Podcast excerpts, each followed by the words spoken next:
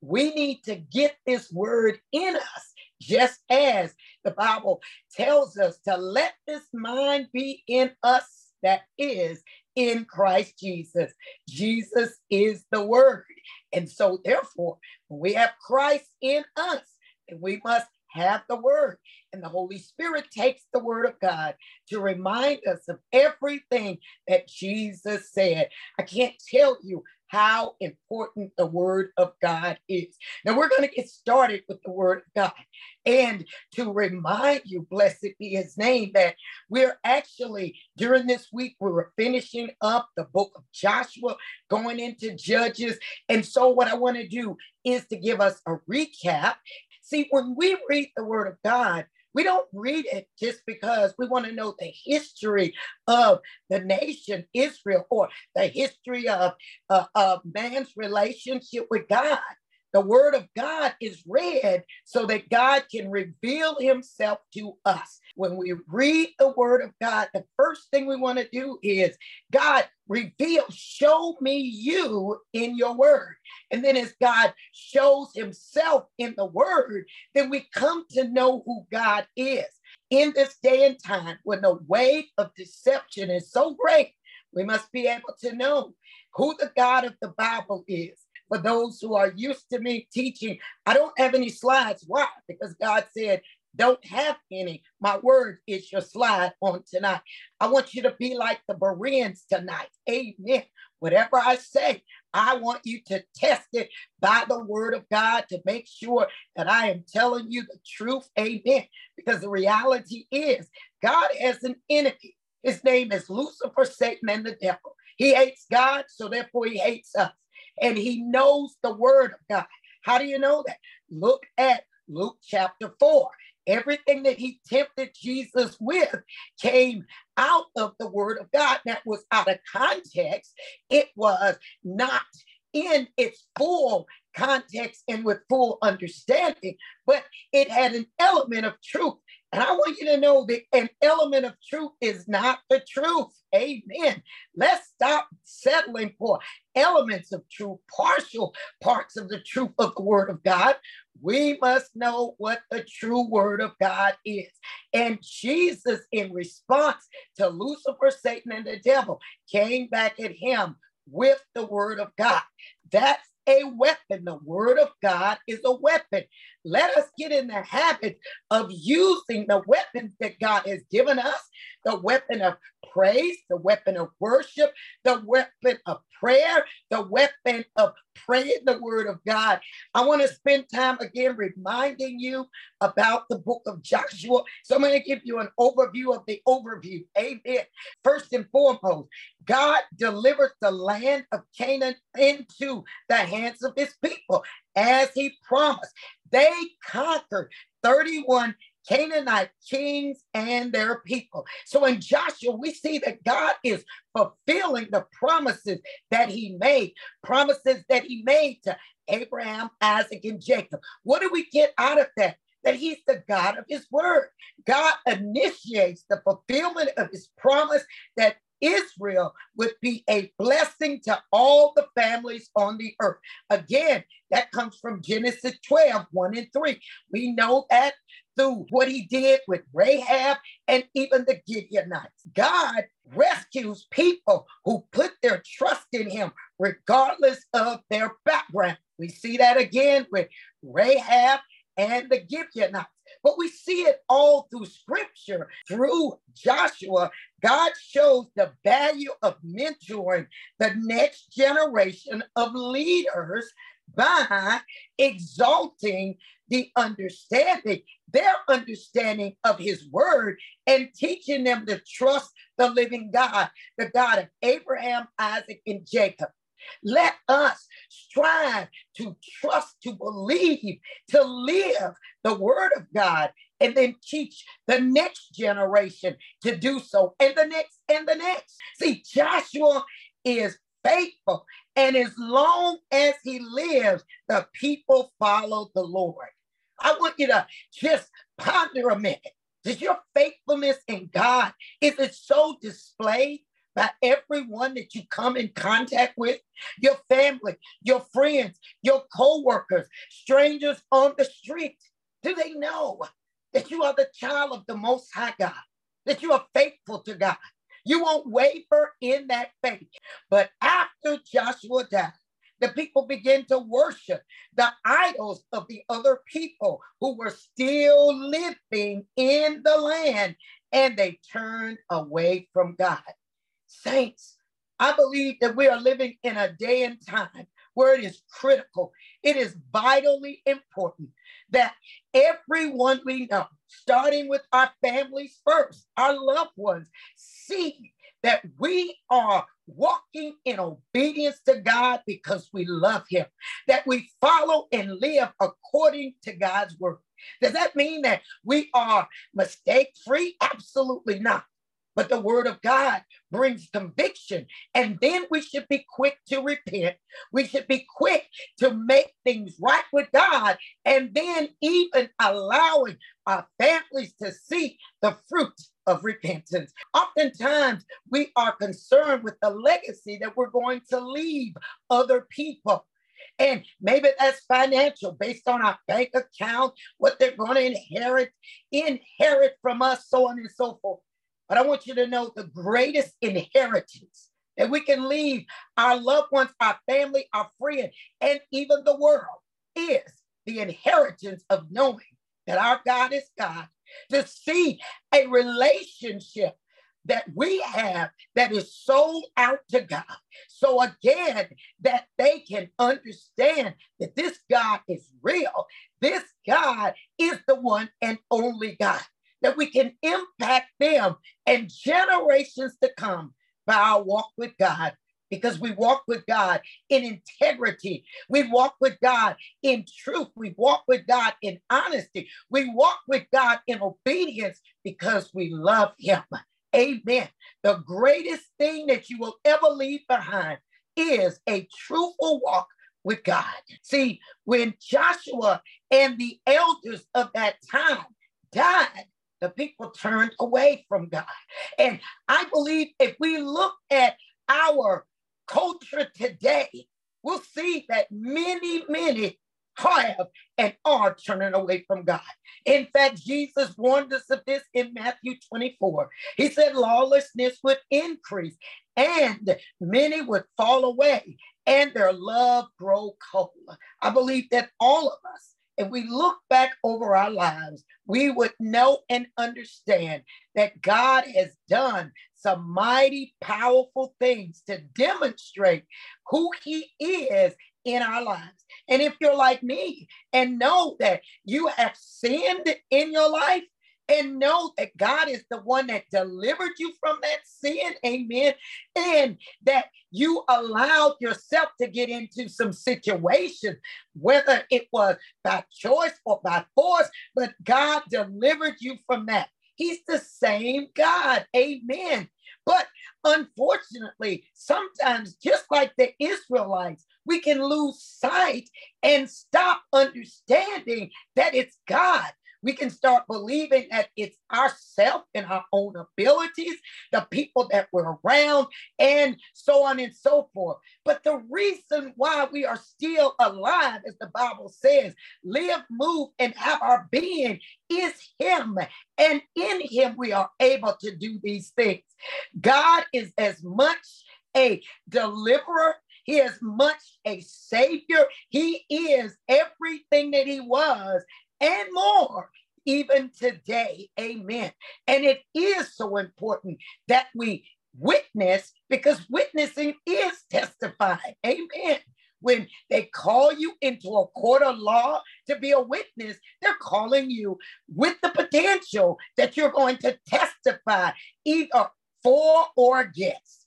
And it's the same way it is today. See, there is a battle between the kingdoms the kingdom of righteousness, the kingdom of God, and the kingdom of unrighteousness and unholiness that is not of God, the kingdom of darkness. You and I are to be witnesses of God, his kingdom. We are to be true witnesses, just as the book of Revelation tells us that Jesus is the true witness. So are you and I. Now, let's look at some powerful scripture verses from this week. So the Lord gave to Israel all the land he had sworn to give their ancestors, and they took possession of it and settled there. And the Lord gave them rest on every side, just as he had solemnly promised their ancestors. None of their enemies could stand against them, for the Lord helped them conquer all their enemies. Not a single one of all of the good promises the Lord had given to the family of Israel was left unfulfilled. Everything he had spoken came true. And saints, I want you just to meditate on that just a moment and see he is the God of promise. He's the God of his word. And what I say over and over again, because that's what the Bible tells us, he's the same yesterday, today, and forever. God does not lie. He's not a man. It's impossible. He cannot lie. Amen. God is the same God that promises and he keeps those promises. But you know, his promises and what he says is both blessings and curses. Amen. So when we do and obey God, then he fulfills all the promises. Not anything is left undone. When we don't, then we suffer and we face the consequences or the curses of that. We must understand he forewarned them, amen, during the time of Moses. He continually did so even before Joshua departs. Joshua comes back and reminds them and he warns them. When we see the body of Christ, when we see individuals that it appears or they are, are coming out of uh, fellowship or right relationship or right alignment with God, we should not remain silent. What we need to do is, in love, go and address that situation so that we can help them to correct it. And if they refuse, then being led by God to know what else needs to be done. In other words, we should not turn a blind eye and remain silent. If it looks like this is not right, this is dishonoring, this is disrespectful, this is unloving to our God, then we need to address that. Amen. Blessed be unto God. Amen. See, when we disengage instead of staying engaged and attentive, then the sin is subtle and it just creeps in and it gets larger and greater. But if we can address those things at the beginning, how much would we not suffer and allow others because it's nipped in the bud? Amen. Glory be unto God. When I look back over my life, I know for myself that when I sinned, it wasn't like it was a big, great thing. It was something small that desensitized me to sin, and it just kept spiraling out of control. Amen. And that sin begins with a rebellious heart that rebels against God and His word. Well, you know, that was then. But now it's different.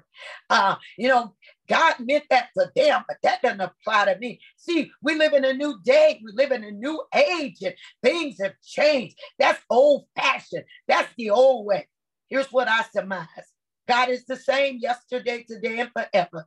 And if God, who knows the end from the beginning, had intended for things to change, he would a he would have put a provision in his word for changing times. Amen. So what God called sin then is still sin now. Amen. Glory be unto God. Joshua 23, his exhortation before his death. See, he, like Moses, warned the people of idolatry, warned the people of idolatry. Do you know idolatry is still alive and well today? But are we warning ourselves? Are we warning others?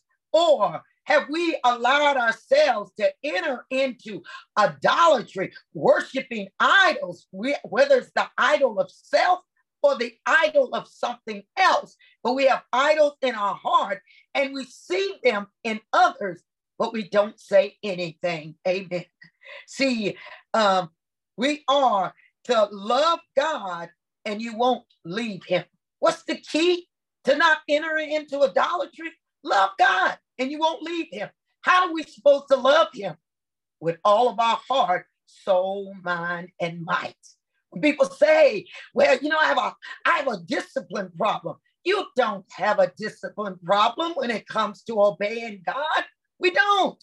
We have a love problem because Jesus said, if you love me, you will obey me. Amen.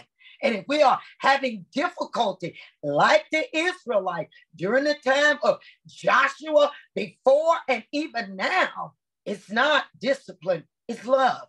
This is what Joshua's saying to them. Has God been good to you? Has God been true to you? Has God demonstrated his love to you?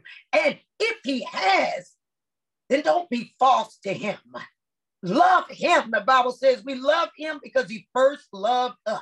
So Joshua is saying unto them, if for no other reason, love him because he loves you and he has demonstrated his faithfulness. He has demonstrated his truth. He has demonstrated his honest. He has demonstrated his goodness. The Bible says, taste and see that the Lord is good. And in other words, God had demonstrated this to them over and over again. See, the God they serve, who is the God we serve, is faithful to keep his promises. Again, Hebrews 10 and 23. Joshua tells them that there is a step of events that will lead to them getting and knowing that they have fallen back, they have turned back, they are sinning. He says, first would be friendship with idolatry. They would make friends with people who worship other idols, that serve other gods. Amen. Perhaps even back then, they had those statements about we're supposed to be tolerant. You know, all gods is the same God. Your God is my God. It's just the same way to the to the uh, final or that final destination. Saints, it's not true. Mm-mm, it's not. Amen. Those that do not serve God the Father through Christ Jesus is not the same path and it's not the same God. Amen. Jesus said the only way to the Father is through the Son. That's what the word of God says. So if they're not coming through the Son, and they don't even believe the Son is God Himself, there is a problem, and we need to know that. So, first, we make friendship with idolaters, meaning people who serve other gods. Next, he said you're going to end up marrying them. And in the end, you will end up serving their God. Amen. Again, it is a step by step progressive thing. You make friends with idolaters, you marry them. Amen. You join with them. Maybe we can even look at you start making partnerships with them. You go into business with them. You're hanging out with them more than you're hanging out with believers and people of like faith.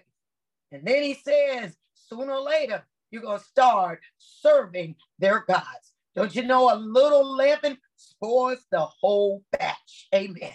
What he was saying is the way of sin is downhill. Those who fellowship with sinners cannot avoid having fellowship with sin. Now, I know you're going to say, well, Jesus was among the sinners. I agree with you.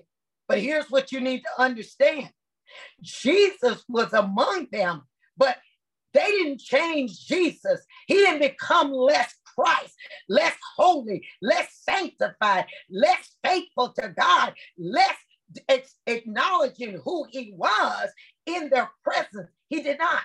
See, Jesus changed the sinners. The sinners didn't change Jesus.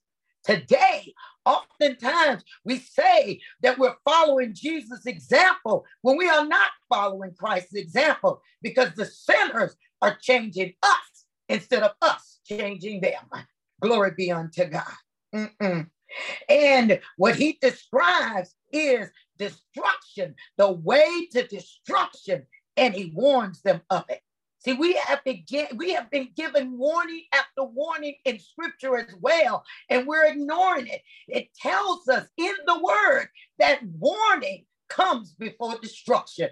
When we look at the New Testament, Paul lays it out, and others that say no idolater, no sinner, no fornicator, no adultery, no homosexuality can enter into the kingdom of God. But yet we still say that's not true. That was then. This is now. God don't really mean that. He's changed. He hasn't changed his view of sin.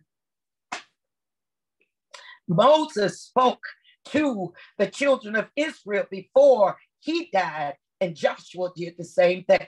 Joshua died when he was 110 years old. I believe that, you know, uh, when God gave the curse because of their disobedience when they were in the wilderness, that that generation that was 20 or older would die.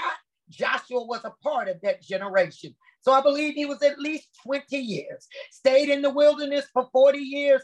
And then after that, uh, he served as the leader for at least 50 years. Did they have some challenges? Yes.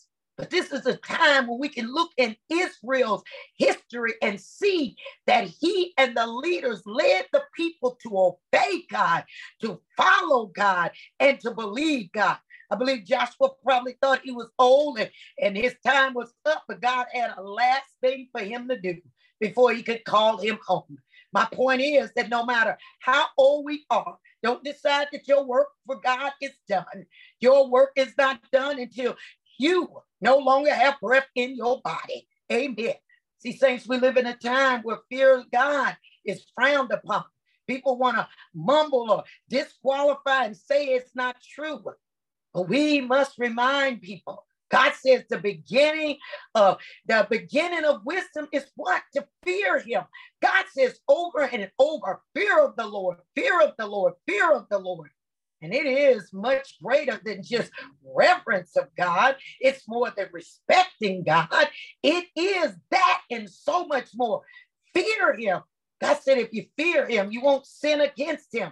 What does that mean? We won't take it lightly because we don't take him lightly and we won't use his name in vain. You ever use the God's name in vain and you don't think anything about it? Going into the uh, era of the judges, there is no mention, think about this, in the book of Judges, and there's no mention of the annual commensurations that was required during the time of Moses, the feast no mention of them, as well as reading the book of instructions, reading the word, reading the Torah. None.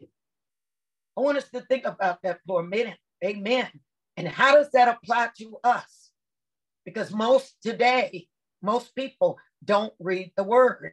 I was raised in a time where Christianity in America was prominent. I hear many people say we were founded on Christian principles. But if we look at how we're living in this nation today, and I'm not talking about the unbelievers, I'm talking about those who confess to be followers of Christ. Are we really testifying? Are we really living as witnesses that He is the one in which we love, the reason why we live? Amen. Or can we see it? And maybe if you're not from America, other in your own nation, can you see the deterioration of the Christian values, of the Christian faith, of following after Jesus and teaching our children to do the same thing? Amen. The new generation that rises up fails to honor God. I think in so many ways we see that as prominent today. They do whatever is right in their own eyes. Again, Judges 17 and 6, 21 and 25. Kind of reminds me of today in this day and age where they say that you can choose to be whoever you want to be. You can do and be your own best self, you. So if that means a man says, I'm a woman, and a woman says, I'm a man, they can do that because they can choose to be their own best self, whatever that is. See, you understand that's against God's order. Amen. And when we go against God's order, there is consequences. He has a divine order. God made them male and female. In the story. Amen. And you and I don't get a right to choose that. It's already decided. Just any more than we have a right to choose. Well, I think adultery is all right. I don't have a problem with lying and stealing and cheating and all of that stuff, swindling people. God said that is not right. When I look back five years ago, 10 years ago, 20 years ago, oh my mind, what I'm seeing now and what's being celebrated is unbelievable. Amen. Unbelievable. Now, some of you may be offended and may not like it, but the bottom line is when a transgender is, is declared female of the year, something is wrong with that. Amen. God said that a female is a female. And when we live in a day and time where people have a challenge, when you ask them what is a woman and they can't define that, what is a man, they can't say what it is, something is wrong. Something is wrong, especially from a nation that was founded on Christian principles. Something is wrong. And that's exactly Israel. Something was wrong that generation after Joshua and the others died, started chasing and going after other things and doing what was right in their own eyes, and there were consequences. Amen. Judges chapter 2, 11 and 19. The people forsake the God of their fathers and embrace the idolatry of the Canaanites people. In other words, they embrace sin.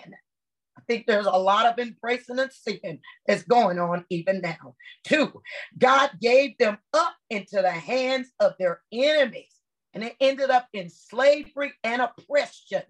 There are many things that are oppressing God's people because we have given in and we have made sin acceptable when it simply is not. Three, they lived under oppression until finally they humbled themselves, cried out to God for help, supplication. You know, second Chronicles 7 and 14, God says, If my people who are called by my name will humble themselves, seek my face, turn from their wicked ways, amen, then I will hear in heaven and heal their land. I've been to many, many prayer meetings, and we start with that. But yet, yet, we have not seen the fulfillment of that. Perhaps it is because we are we're citing, and I'm not talking about everybody, mere words instead of our hearts being affected. Because when we see in Joshua, now God would let them go sometimes seven years, 20 years, however long. But when they humbled themselves and cried out, Glory be unto God, God responded. God responded. And he would send a deliverer. He would send a prophet. He would send a judge, military leader to help them get out of that situation in response to their humility. See, we got to humble ourselves. He said he can do everything with the humble, but nothing with the prideful. In fact, the Bible says he resists the pride. He resists the prideful. Amen. What does it mean to resist? Mm-mm. Mean, mm-mm. nope. As sometimes it, in response to their humility, God raises up a judge, military leader to deliver them from their enemies a salvation. We have been sent the deliverer of all deliverers, the one who saved us, redeemed us, and reconciled us to God the Father. So therefore, we have no excuse to chase after idolatry when we have Christ, the King of Kings, the Lord of Lords, the great Almighty One, the holy and righteous one. See, as long as Joshua is alive. The people follow God and live in safety. That's peace. See, well, as long as we live and Christ is alive, He is in us, and we follow Him, we'll have peace no matter how crazy the situation and the circumstance. But I believe that God can still turn it all around and he can deliver us. We don't need to conform. We don't need to blend in. We don't need to be silent to go along to get along. When the judges die, six, The people lapse back into sin and the cycle repeats itself. It is a endless and a continual cycle. God sees them and what they're doing as prostituting themselves. He says that in Judges 2 and 17, 8 and 27, and verse 33. He warns Moses this is going to happen before Moses even dies. Deuteronomy 31 and 16. Do you see that God sees idolatry as prostitution? Amen. And they would have never thought that they were selling themselves, that they were prostituting themselves, but yet they are. And it is the same today when we or the church, the body of Christ, is worshiping idols and chasing after some other God that is not the God of the Bible, God still sees it the same way as prostitution. The period of Judges shows the decline that occurs among God's people when they turn away from Him when they ignore his words and seek to live their own way without him. See, I don't know about your nation. That sounds so much like the nation that I'm living in, the times and the seasons. Amen. We must be like Joshua, that be on guard, that challenge people to return to God, that stands firm and says, As for me and my house, we're going to serve the Lord. Amen. Glory be unto God. God reveals himself as patient, merciful, and a hearer of his people's cries. How is God revealing himself to you and to the world today? See, even when dating, should not be dating unbelievers. And as parents, as people who love other believers, we must share these truths with them so that they can understand that God has not changed. And God, amen, still has those same values. Many will say, well, you only see that in one place, but it's many places. In Amos 3 and 3, it even challenges us. How can two walk together unless they agree? How do we agree with unbelievers? How do we believe, agree with people who say they again walk in Christ, but their fruit displays any and everything else. And if you're real honest with yourself, you know subtly sometimes, and then it even becomes more so. They're tugging at you to try to get you to be not so Christian. Not so Christian. Don't take all that to be a Christian. God isn't expecting and asking that of you.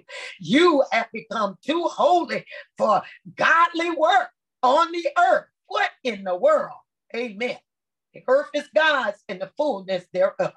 And God didn't ask us to limit himself operating through us so that we could fit and be joined in with this world. He told us to light, to allow our light to shine and to shine so brightly that the world can't help but see it. We ought to be like that city on the hill. In fact, Jesus said, No one lights a candle and puts it under a bush or basket, but they put it on a light stand so that the world can see. We are the salt and the light of the world, and our seasoning comes from the word of God. Amen. From being in the presence of God and becoming Christ like. Blessed be his name. And what agreement has the temple of God with idols?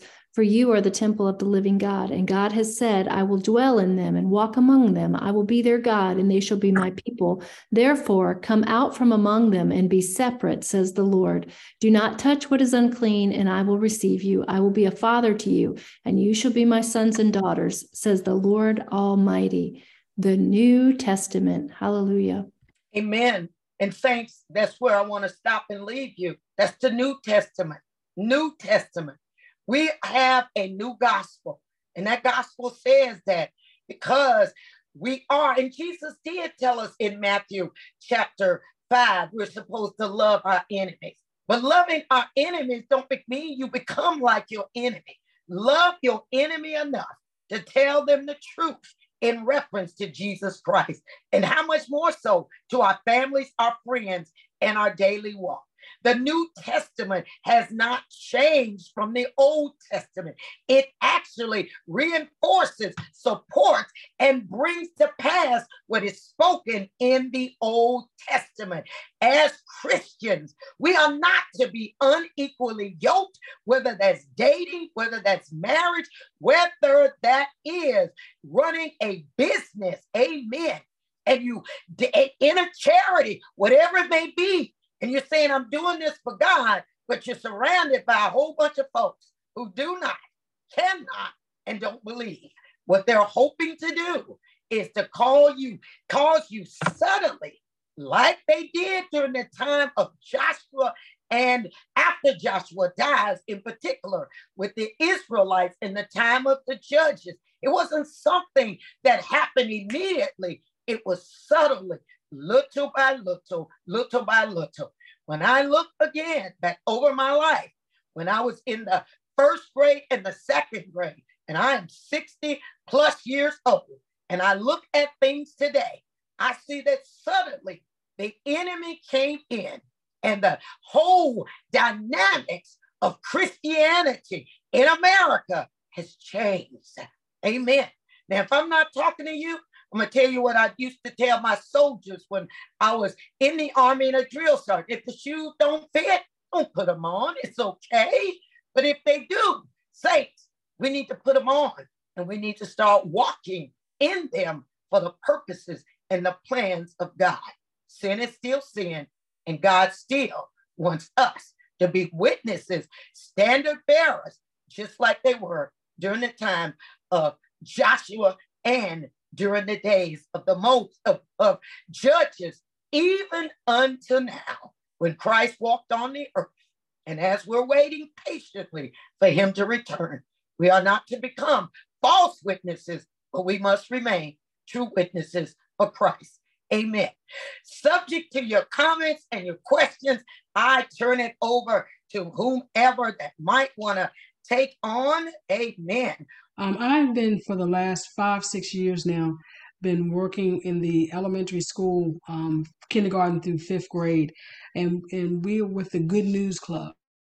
Good News Club is an after-school program that we do, and we mentor, we teach, and um, uh, Christ, the good news and it's it's a wonderful thing because you said um, mentoring the next generation, and it's a lot of kids that come. When I first started this, um, back when my my granddaughter who was in kindergarten, and now she's getting ready to go into the sixth grade, we had over hundred students, Mm, hundred students, and I remember then right after COVID, it got less and less. When I came back after COVID, and we did the Good News Club, we had about maybe eight.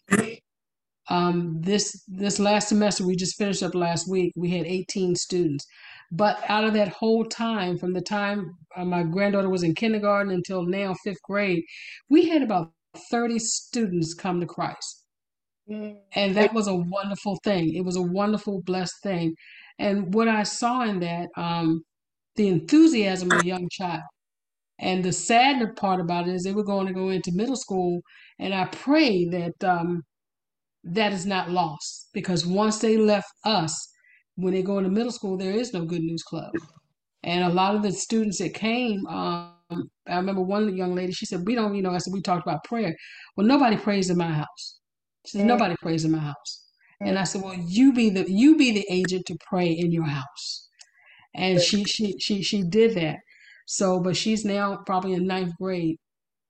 Um, but it's um it was a beautiful thing to see and and to see those children come to Christ so genuinely.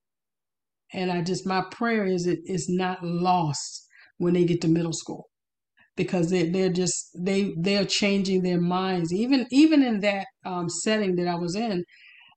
I had to really take it back to some things that they were just subtly letting in. And I'm kind of you, you you can't do that. You can't serve two masters here. We're, we're trying to mentor these children, give them the word of God, um, uh, so they will receive Jesus Christ, and they did. But don't mix it up. Don't get it. Don't confuse them. And so you have to stick with what you know. And so um, I'm I'm kind of debating and praying whether I should go back next year or not. Um, I don't know where God is leading me. Um, every every every year that I've done it, well, I'm gonna say the last three years that I've done it, I always give out these little prayer blocks to the kids as you know as they move on to the next next group. Um, and I just pray that um, these young kids, when they get that prayer block, that it, it reminds them of where they came from, you know, where, where they are right now and how they accepted Jesus Christ. And this one little girl in my was in my class. Um, I just love her so much, and she um, she was so when she walked in, she was on fire for the Lord. I mean, just the little the little the little child, and she was just and her name was Grace, and I just like I just and I said you got the perfect name, and she just I want to know more about Jesus. She said, I just want to know more about Jesus. And she went and she got other other students to come in. She was ministering and witnessing to other students and bringing them into the class. And so on our last day, she was like, Uh, is it going to stop? I said, yeah. I said, it's over with now. I said, not until next year. Well, where do I sign up? I said, you can't sign up till next year. She was so enthused. And she said, I said, well, you know what you can do while we're out of school? what this is your assignment when we're out of school. I said to get more students to come to Good News Club next year. And I said, over the summer, you evangelize. And she's so cute because I told her that I said, You evangelist, what's that? And I would explain to her what it was. And then I said, So you you evangelize people, you're, you're sharing the good news of Jesus Christ. And she's saying, Uh huh, uh huh. And she was so excited. And I love that with her. She was just on fire and you could see it in her and she was just determined that she wants more people to come in um, she had her little friend come in and she's been teaching her showing her the bible what the scriptures are and how to read the bible so um, i i you know again i had so much fun in these last six years with these children um, and i'm just in right in a in a place right now I'm like should i go back next year? I don't know. Because it's getting a little tougher with the kids because they're coming in with, um, like you said earlier, um, uh, with all this other agenda and how to, um, you know, kind of uh, uh, bust through all the uh, the negativity and the lies that they've been told, and not bring that to well, we're going to do both. We can't do both. We cannot. But Connie, I just want to say that to me, when I hear this story and where God has positioned you, that this time is exactly the time that you need to be where you are in that. You know, even though it may be smaller numbers, we know that the days are going to become more and more wicked. You know, when Jesus comes back, they'll be like the days of Noah, where scripture tells us every thought and intent of the of man's heart was wicked all the time so kids are growing up in an incredibly wicked time and so it is critical and vital to continue to be the light as best as you can, even if you reach only one. You know, I believe mm-hmm. that the Lord has you equipped and placed there for such a time as this. I just want to confirm that. I, it's, it's, exactly what I heard. Um, and this is another one of the benefits of coming together uh, and and and sharing in the word and then hearing Holy Spirit speak. I mean, I I, I just agree. I kept hearing um, as you were talking, Connie, and then uh, Krista confirmed um, that th- this is this is a basket of fruit for you, um, and so um, stay where you are producing fruit. And you know what I'm going to say, in agreeing with what both of them said, Connie is, and God already showed you that He sent grace to confirm. yeah confirm to you that that is what you're supposed to be doing. See, God didn't want, again, Israel, the Israelites, or us Christians today to become less based on the situation and the circumstance, but to endure and to continue to speak forth his truth. Amen to speak forth his truth and to know that God doesn't measure success the way that we do. We think it's the multitude. Oh, and God is no one, mm-hmm. one. Because if you can reach that one and that one reach one and that one, then it's bringing that's multiplication. Amen. You know, I stand in just remembering Billy Graham's testimony. Billy Graham was so shy, he didn't speak. But his teacher, I think he was in the sixth grade, told him, Billy, God loves the sound of your voice. and speak. Now she reached that one, but look at all that he did. Yes. Amen. Amen reaching the one and changing them, and then they can change and influence their uh, influence those that are around them, teaching them to be a witness. When we think about a courtroom, you ever go into a courtroom and they have two people testifying at the same time? No, it's one witness at a time that's on that stand testifying the truth. Let us allow God to raise up that one witness that can testify and keep it going. Amen. Amen. Glory to God. Thank and you. Thank you all. Thank you. God I know what I'm going to do. I, I already know. It's all. I. I'm going back. I'm going back. Uh, hi, Connie. This is Mary. Yes. And um, I just want to say that I work in the elementary schools as well, um, mm-hmm. in the public school district. And I just think that is an absolute blessing um, where the Lord has you in doing that. That's incredible. And, you know, even if it is just one student that, that comes to know the Lord and, um, you know, can share and be a witness to other students, I think the Lord has you where he wants you to be in that. I think that's incredible. Thank you. Thank you.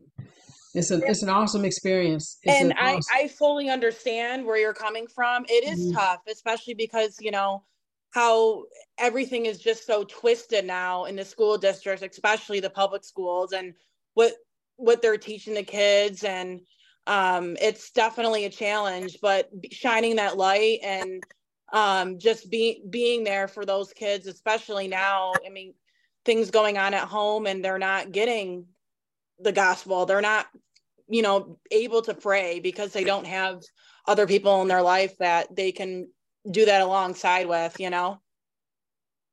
Amen. Absolutely.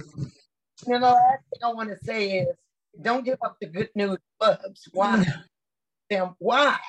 Because in new york city I was fortunate enough that when I was command sergeant major for Fort Hamilton, Brooklyn, we started a good news club at the chapel. But this year, New York City, they started a club for Satanism Oof.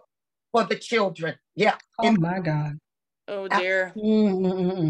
That's in worshiping Satan. So mm. please, please, saints, let's not give up any more ground. In mm. fact, commanded us occupy until he returns. Mm.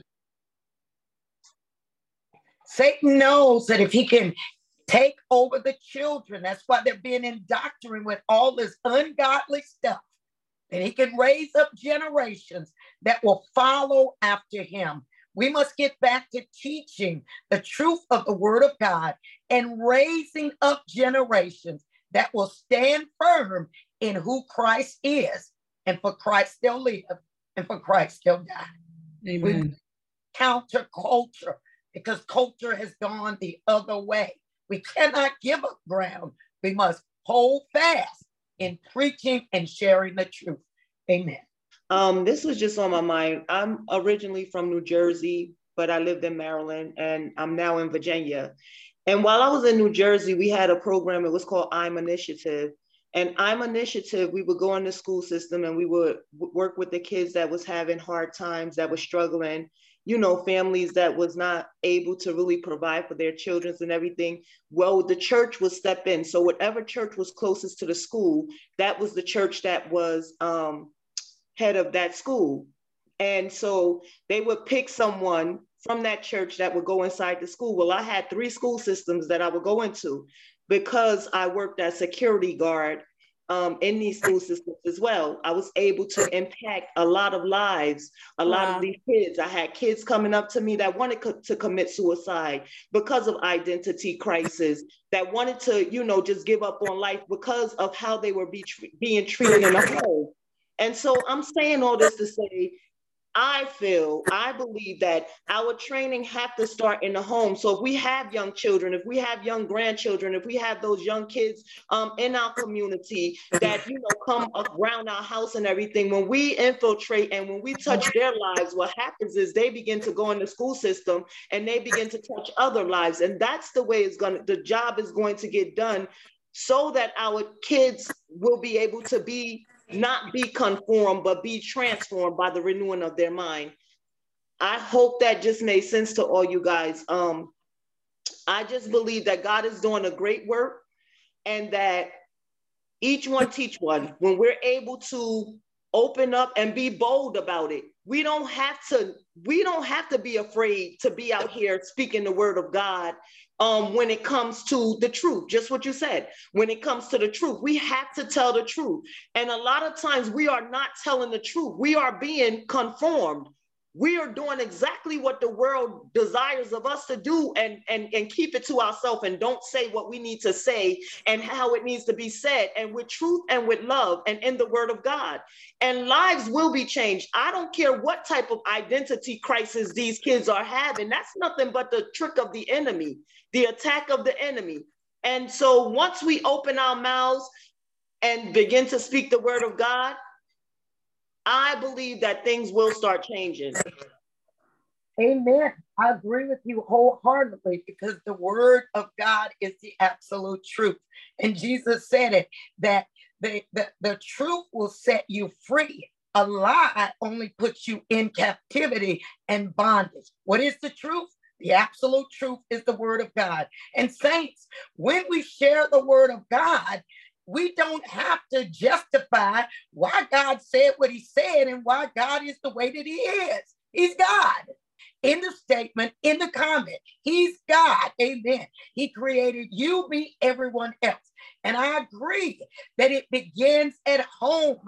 But when it's not, then we as Christians must not be afraid. Paul said, I'm not, I'm not ashamed of the gospel. It is the power of God unto salvation. So if they're not getting it at home, God has placed you in that location, in that place, to be an influencer for him and his kingdom, then influence it based on the word of God, stand for God, stand for truth and let God deal with everything else.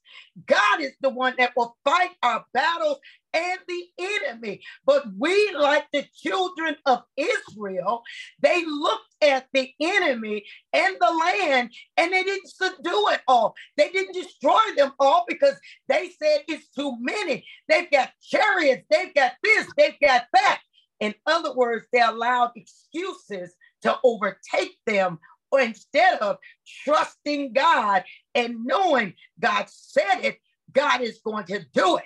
So, therefore, what is our position and our place?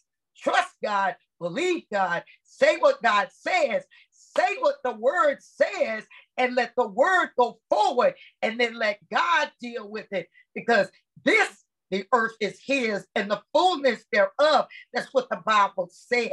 God is the one that will fight the battle. And he hasn't become less God just because culture has changed. We must trust and defend, protect, and then share with others so that children can know there is a God and there is a truth. And that what you're hearing is not the truth. Let's return back to God so that they can do the same thing. Amen. Anyone else? I know we've gone over, praise the Lord. Anyone else? This past weekend, um, God created a divine appointment for me to be able to do, I do makeup professionally, to have little girls in my chair for their makeup party. It was supposed to be nine, and there ended up being seven. This is my second year um, doing these little girls' makeup, and really to me was ministering to them. All glory to God. But this time around, the first time I gave them a rock, and I wrote Psalm 139 on it and told them that the Lord was their rock and that they were fearfully and wonderfully made. And then this second time around, I upped the ante a little bit. And after they opened up all of their beautiful gifts and had their hair done and everything, I put Bibles out. And so these little girls have new Bibles along with the mother. But I just wanted to say this because it's such an encouragement that there are young minds out there that do love the Lord. Jesus gave me an idea in my heart to do a word game. And I wrote words down on paper and had them pick out these words with their eyes closed and to say the first thing that came to their mind when they heard the word. And this little girl, her name's Isabel, and they call her Izzy. And her word was fear. And she looked at it and she said, Well, fear God. That's what we're supposed to do. Fear God. And I was so happy and just blown away. And I was like, Did everybody hear that?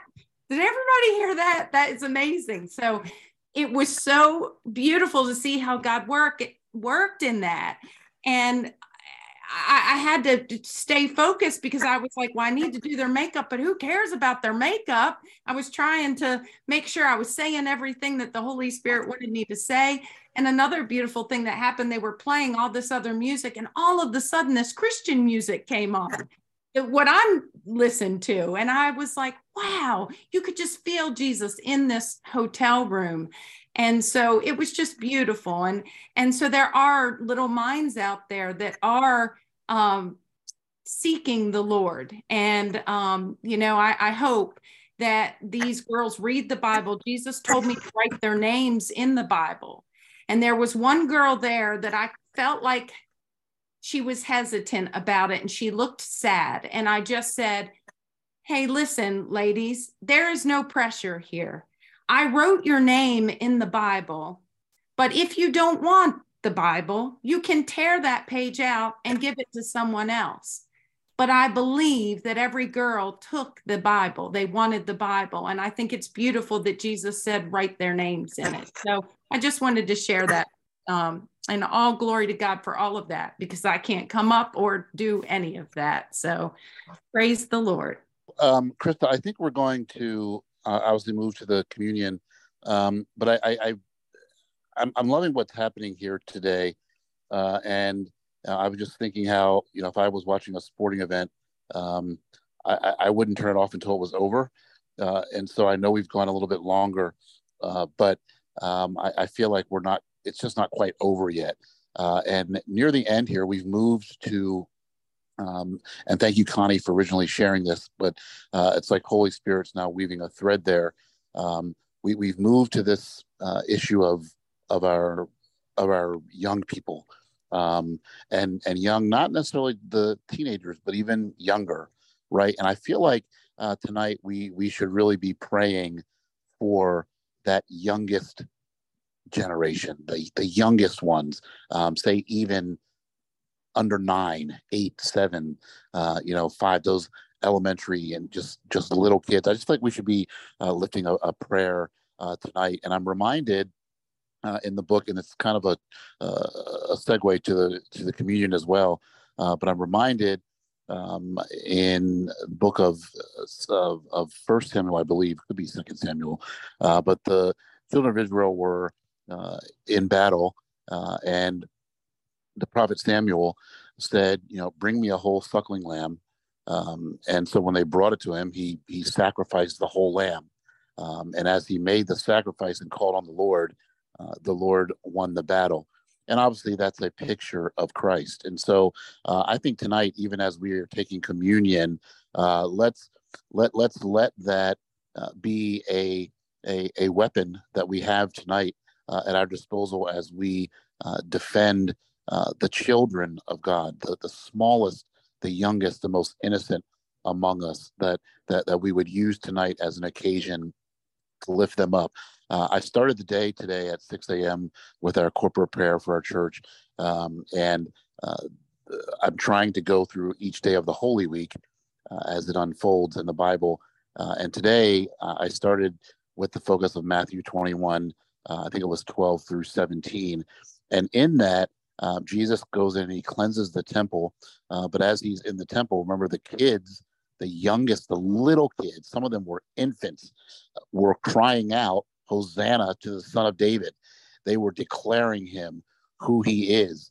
Uh, and so I don't. I, I just don't think it's a, a, coincidence that now, as we, at least as I'm uh, just about to end my day here, uh, that the Lord has kind of given me that bookend, where the focus um, can be on uh, uttering prayer for the the littlest among us. Jesus was concerned about them, uh, and we should be too. Uh, so, um, Krista, I, am not sure if you're going to lead the uh, communion or if Sylvia is, but as we do uh, I'm certainly going to be mindful uh, of that battle that is being waged um, against our little people, but should also be waged for them in Jesus' name.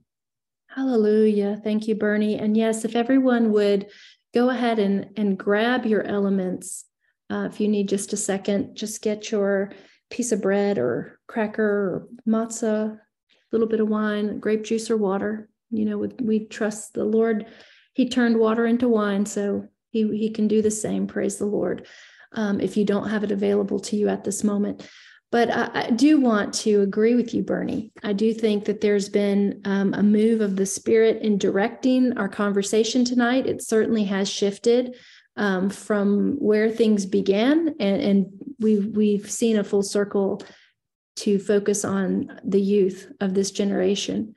Um, and so let's lift them up in remembrance uh, everyone you know in, in, your own time of prayer as well as we um, just sit before the lord preparing our hearts for communion you know it's at the table that we are spiritually fed just as the bread and the cup sustain our physical bodies and just as the Passover meal reminds Jewish people of how God's love delivered them, their ancestors, from Egypt.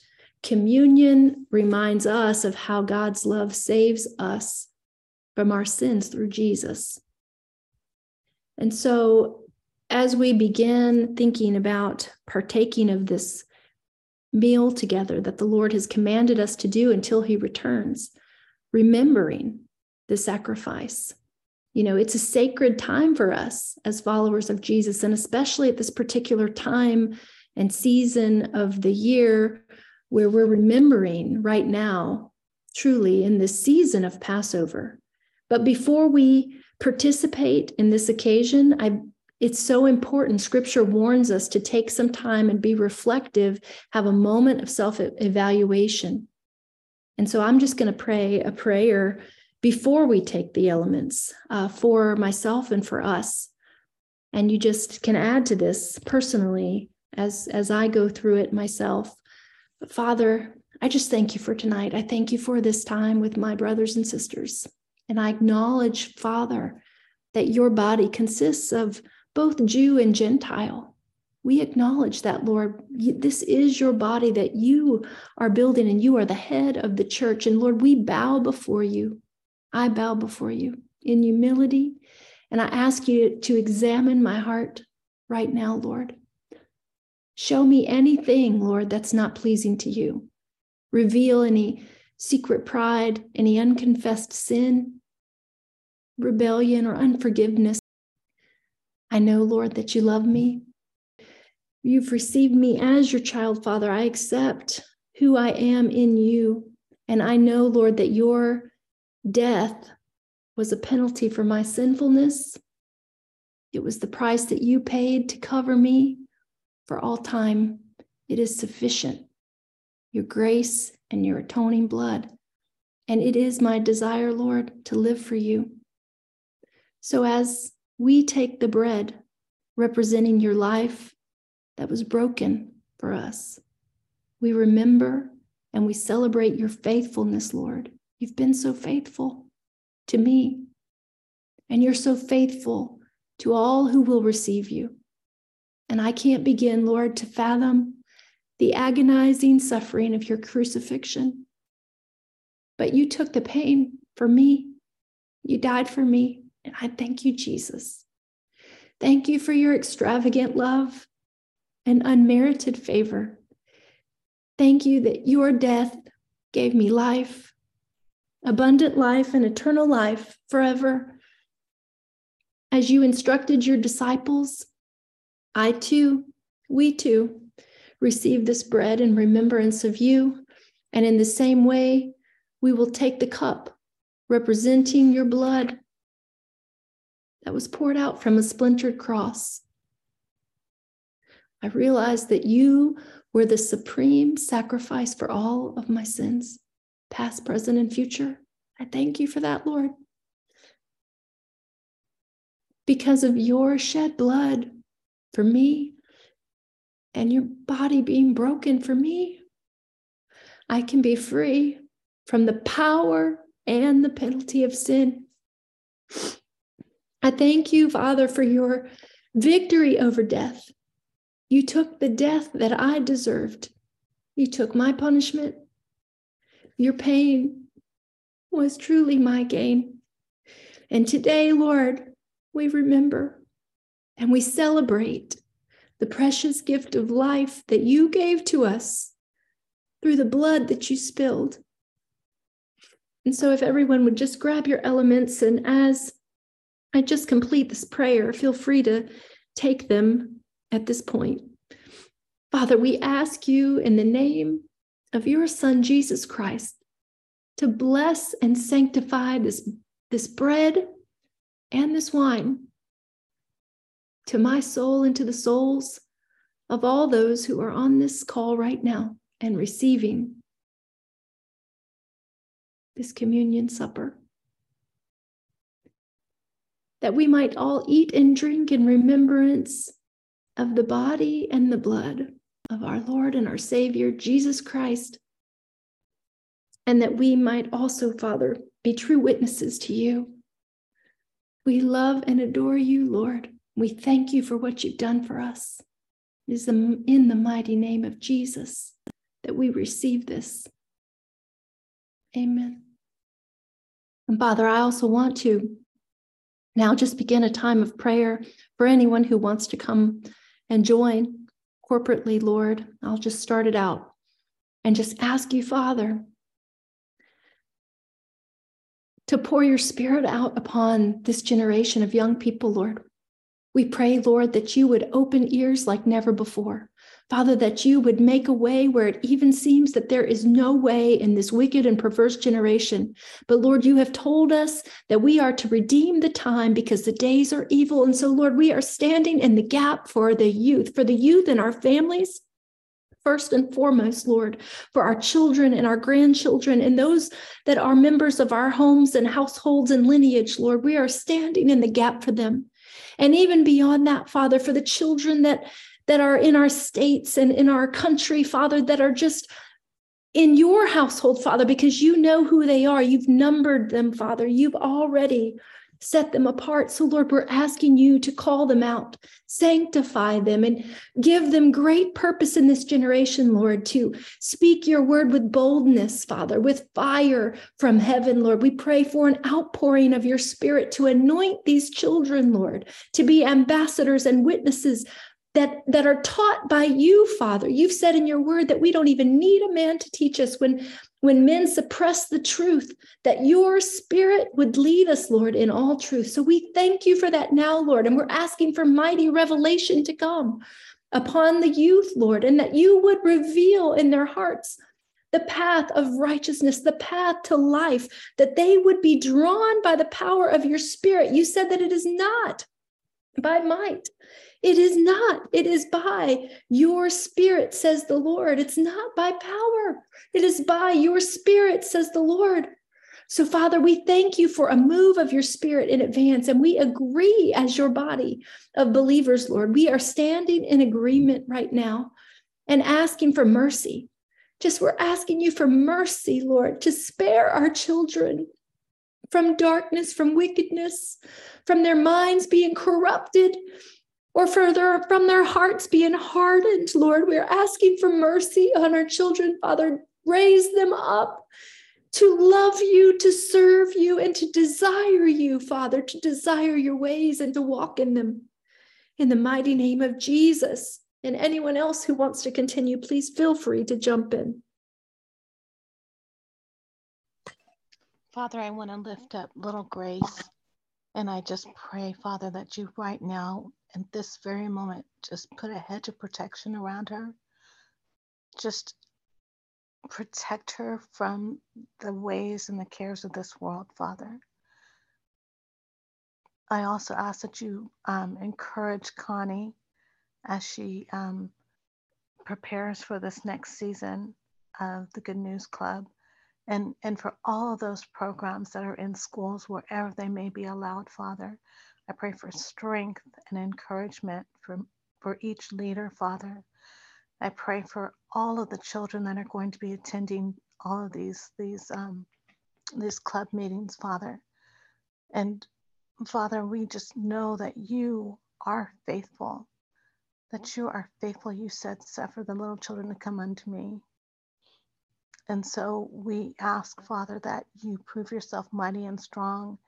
And just as the enemy is doing his best to take away, Father, you have a remnant set aside. So we pray for each of these children that they come to know you as their Lord and their Savior, even before these, these clubs start. And Father, thank you so much for Chantel and her heart to honor you. And we pray for the little girls that got their Bibles, each one of them having their name written in the book, that they take those books and that they read them and that they have a hunger and thirst for your word, Father, that they do not mm. stray, that they read and they grow strong in your word, Father. We thank you for the seeds that are planted. And we we just thank you that you are moving in ways that we do not know and can't see right now. Thank you for each person's faithfulness as they serve you in, in any form, way, shape, or form, especially in the outreach of children. Teachers in schools, for Christian teachers in schools, Father, that they are strengthened and encouraged, Father, that your Holy Spirit continues to, to um, strengthen them in your word and that they, they know that they are a light in this dark world, Father. Thank you for the counselors in schools that are Christians. And I pray, Father, that you continually equip them with what they need to be able to speak that right word at the right season to each child that they may have an opportunity to minister to. We thank you for this time right now that we can all come together and lay these petitions out before you, Father, thanking you that we are praying in accordance to your will. And we pray these things in Yeshua's name. Amen.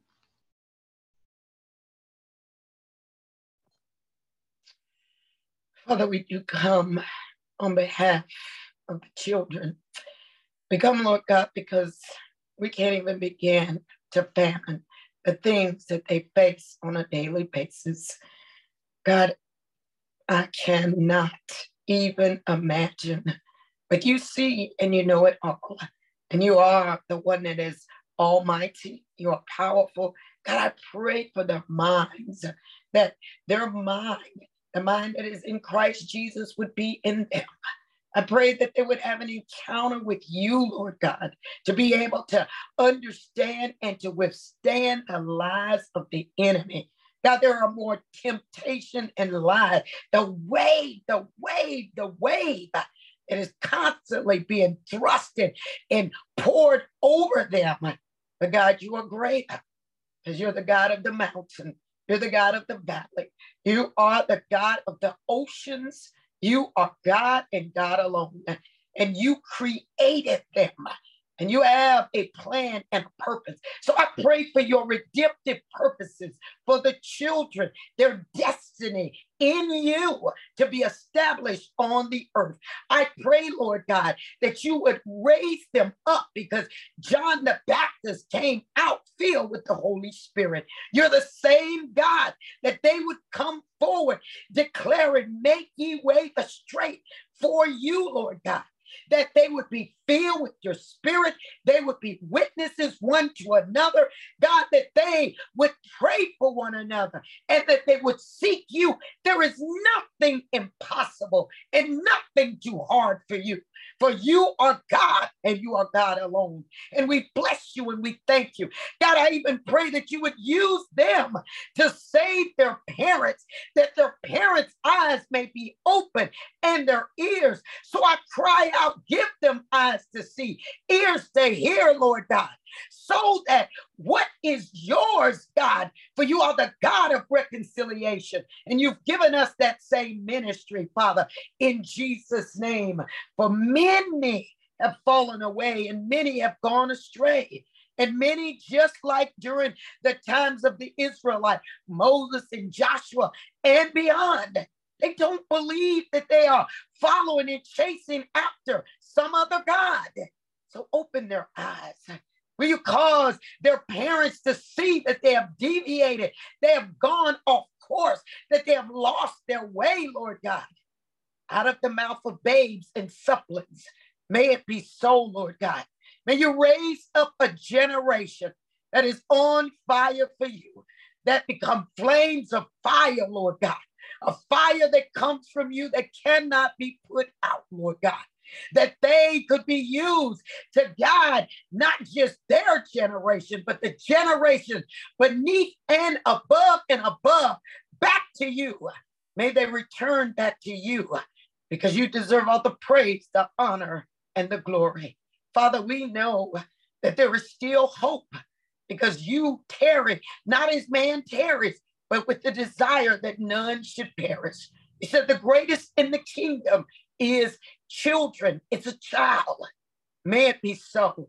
And God, I also pray for us as adults, Lord God, that we would take our place, especially those that know you, Lord God, and that we would allow ourselves to be used by you, true witnesses for you, Lord God, so that others can come and see and know that you are the Lord our God and you rule and reign, not just in heaven, but on the earth. For you are forever and ever the Lord, forever and ever worthy to be praised, and forever and ever we will give you the fruit of our lips. In the mighty, powerful name of Jesus Christ. Amen.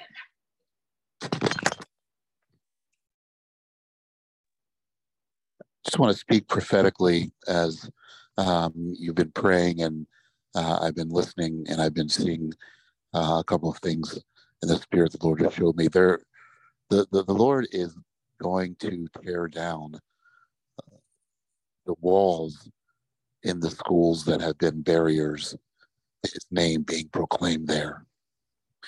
And so we just bless you, Lord, for the tearing down of walls in these schools that had been a barrier to your name being proclaimed. And we thank you, Lord, that you are doing that work. The Lord also is showing that he is going to move by his spirit in these young people in these schools, specifically in these elementary schools. Um, not that there won't be something from high school or middle school, but the Lord is speaking that He is going to move by His Spirit even among the youngest in our schools. Uh, and so, Lord, we just thank you for the fire of the Holy Spirit that is going to move in the youngest of the young in this generation in Jesus' name. So, again, Lord, we just thank you. We thank you for this fellowship. We thank you for your favor and protection and your goodness to us, Lord, your faithfulness, Father, even when we find that we are sometimes unfaithful. We love you, Lord. We are so grateful for who you are and who you are in us and through us, Lord. We thank you, Father, that you've asked us to cooperate with you that you've asked us not to forsake the assembling of ourselves together. We thank you, Lord, for allowing us the opportunity to come together in this way. We thank you, Lord, for the impartation of your word. We thank you for hearts that are hungry for your truth, hungry to fellowship with you, Lord. And we ask you, Lord, that in our times in between our meetings, Lord, that you would continue to come and meet with each one of us in the secret place Father, when we take that time to just sit with you and wait before you. I ask you to bless my brothers and sisters. And I ask you, Father, for um, your strength, Lord, your strength for us to continue to not grow weary in doing good, Lord, and to be strengthened as we continue to go from faith to faith, Lord, in this in the valleys and on the mountaintops, Lord. We thank you for the journey that you never leave us or forsake us. We thank you for your goodness to us. May the Lord bless each and every one of you in the name of Jesus Christ. Amen. So, shalom, shalom to you all. We'll look forward to seeing you again next Monday. And uh, in the meantime, we will also remind you that we have prayer on Wednesday night. And so, if you are able to join us, we have four opportunities for prayer. We want to encourage you to join us. There, this is definitely a season that prayer is vital in within the body of Christ, within our earth, within the world. Uh, it's just important that we take our place and that we're found faithfully doing what the Lord has called us to do when He will one day return. So praise the Lord. We invite you to Wednesday prayer. We'll see you next Monday and uh, we'll look forward to it. Don't forget about the breadcrumb videos. You can follow along with daily on the website at tourofTruth.com. And until then, God bless you all. Good night. Shalom. Shalom. Shalom. Shalom. Shalom. Shalom. Good night.